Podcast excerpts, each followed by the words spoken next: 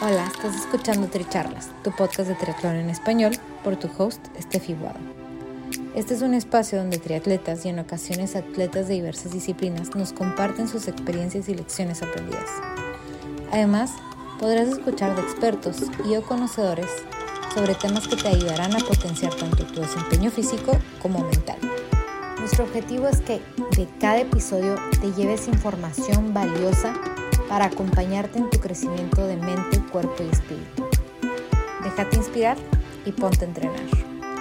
Si te gusta lo que escuchas, te agradecemos compartas el episodio, nos sigas y nos apoyes con un rating de 5 estrellas.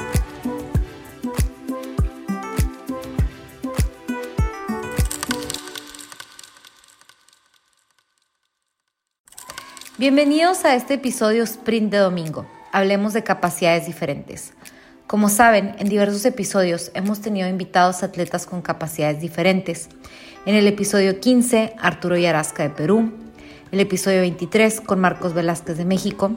El episodio 36 con Freddy Triatleta y el episodio 80 con el Team Caro Wagner de Colombia. El día de hoy les quiero compartir sobre una experiencia reciente aquí en Milán, en el Instituto de Ciegos. Hacen un recorrido en total oscuridad que crea para los visitantes la experiencia de estar ciego. Y este recorrido es guiado por un invidente. Durante una hora pasas por diferentes habitaciones donde cada una presenta una simulación diversa de entorno. En una primera instancia estamos como en un jardín pisando rocas y rodeados de plantas. Luego pasamos por un puente a lo que es una simulación de estar en un barco que se mueve. Y así continúa el recorrido. Caí en cuenta cuánto dependo de mis ojos y cómo es que los demás sentidos se exaltan a falta de la vista. En mi caso, el tacto, el olfato y el oído se sentían mucho más. No les miento, durante el recorrido nuestro guía invidente parecía fuera el único con vista. Apenas hacíamos un ruido y él nos ubicaba en el espacio y se percataba si uno de nosotros ya no estaba con el grupo. Casi para terminar el recorrido nos sentamos en un bar donde pedimos algo de tomar y también nuevamente los sentidos elevados. Los sabores de la bebida eran aún, más intensos. Esto me recordó mucho la entrevista con Marcos Velázquez en el episodio 23. Él es un triatleta, fisioterapeuta y conferencista invidente. Si no lo han escuchado, los invito a hacerlo. Él nos habla de cómo ha completado varios Ironmans y cómo su vida cambió a partir de que perdió la vista.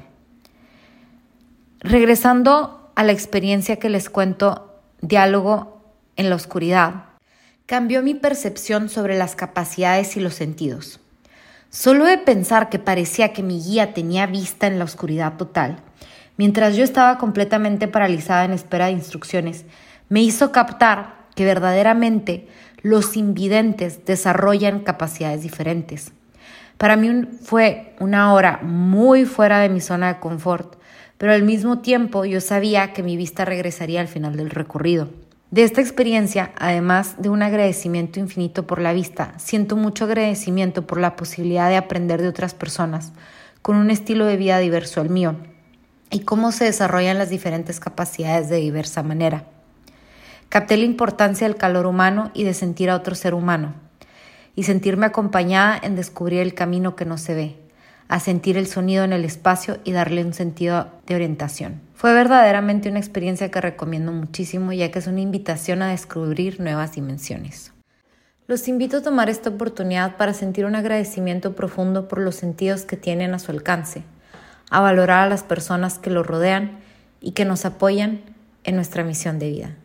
Gracias por ser parte de esta comunidad de atletas inspirando atletas. Este espacio es traído a ustedes en colaboración con Ojana Triathlon, donde atletas de todo tipo nos comparten sus experiencias y lecciones aprendidas a través del deporte. Los invito a suscribirse al podcast y ponerse en contacto conmigo a través de la página en Instagram de Tricharlas, donde me pueden dar sus comentarios, sugerencias, conocen alguna persona que tiene una historia para compartir con nosotros. Y estamos en contacto.